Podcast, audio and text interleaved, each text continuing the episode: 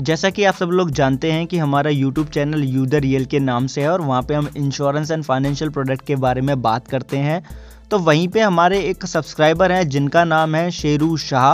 उन्होंने कमेंट किया और कॉल पे भी मेरे से बात की, उन्होंने पूछा कि, सर अगर कोई नाइन्थ पास है ट्वेल्थ पास नहीं है तो उसको कितना टर्म इंश्योरेंस मिल सकता है? एक्चुअली में उन्होंने चैनल पे तो कमेंट किया था कि टर्म इंश्योरेंस के लिए कितनी एजुकेशन की ज़रूरत होगी, क्या क्वालिफिकेशन की ज़रूरत होती है।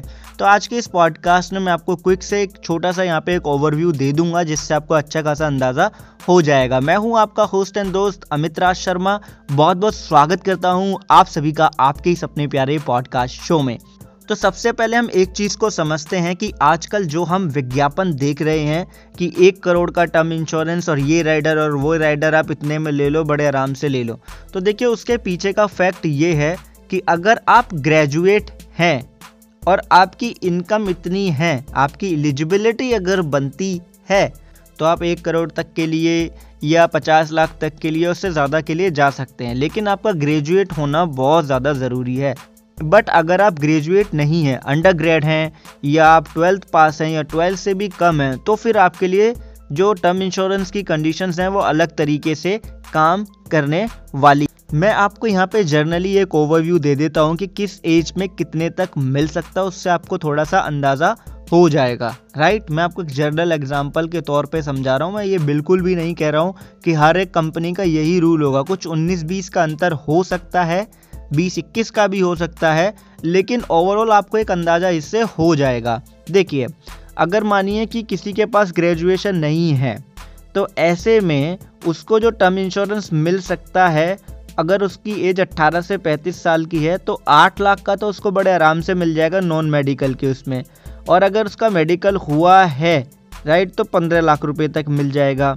नॉन पेड मतलब कि स्पेशल रिपोर्ट जो होता है इसमें मतलब स्पेशल रिपोर्ट का मतलब ये हो कि आपने सारे अपने डॉक्यूमेंट कंप्लीट किए हैं सारी टर्म्स एंड कंडीशंस आपने कंप्लीट करी हुई हैं और अपनी फैमिली में आप ओनली की मेंबर हैं।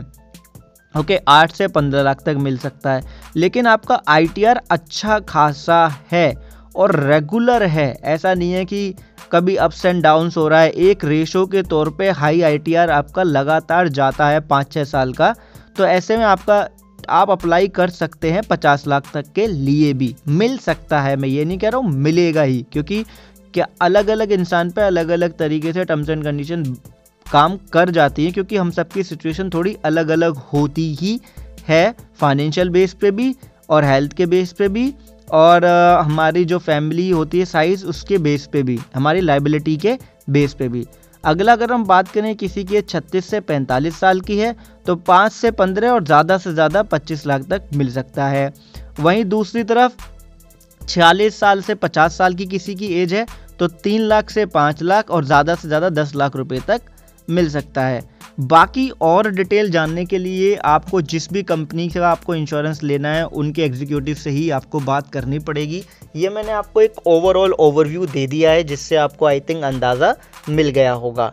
तो ये इन्फॉर्मेशन ज़रूर मुझे शेयर करनी थी आपके साथ, क्योंकि लोग बहुत जानते, जानना चाहते हैं बार बार कि हम टर्म इंश्योरेंस लेना चाहते हैं तो वहाँ पे क्या एज के लिए भी टर्म्स एंड कंडीशन है? क्योंकि देखिए, ऐसा ही हमसे कहा जाता है ज़्यादातर कि जर्नली अगर कोई इंश्योरेंस पॉलिसी लेता है तो कोई भी टर्म्स एंड कंडीशन इतनी ज़्यादा हार्ड नहीं है। कोई एजुकेशन क्वालिफिकेशन की एज सच रिक्वायरमेंट नहीं होती है ग्रेजुएशन की रिक्वायरमेंट नहीं होगी। लेकिन अगर हमें एक करोड़ या पचास लाख इसके आसपास टर्म इंश्योरेंस लेना है, और अगर हमारा आईटीआर भी है तो भी हमारा ग्रेजुएट होना यहाँ पे ज़रूरी माना जाता है।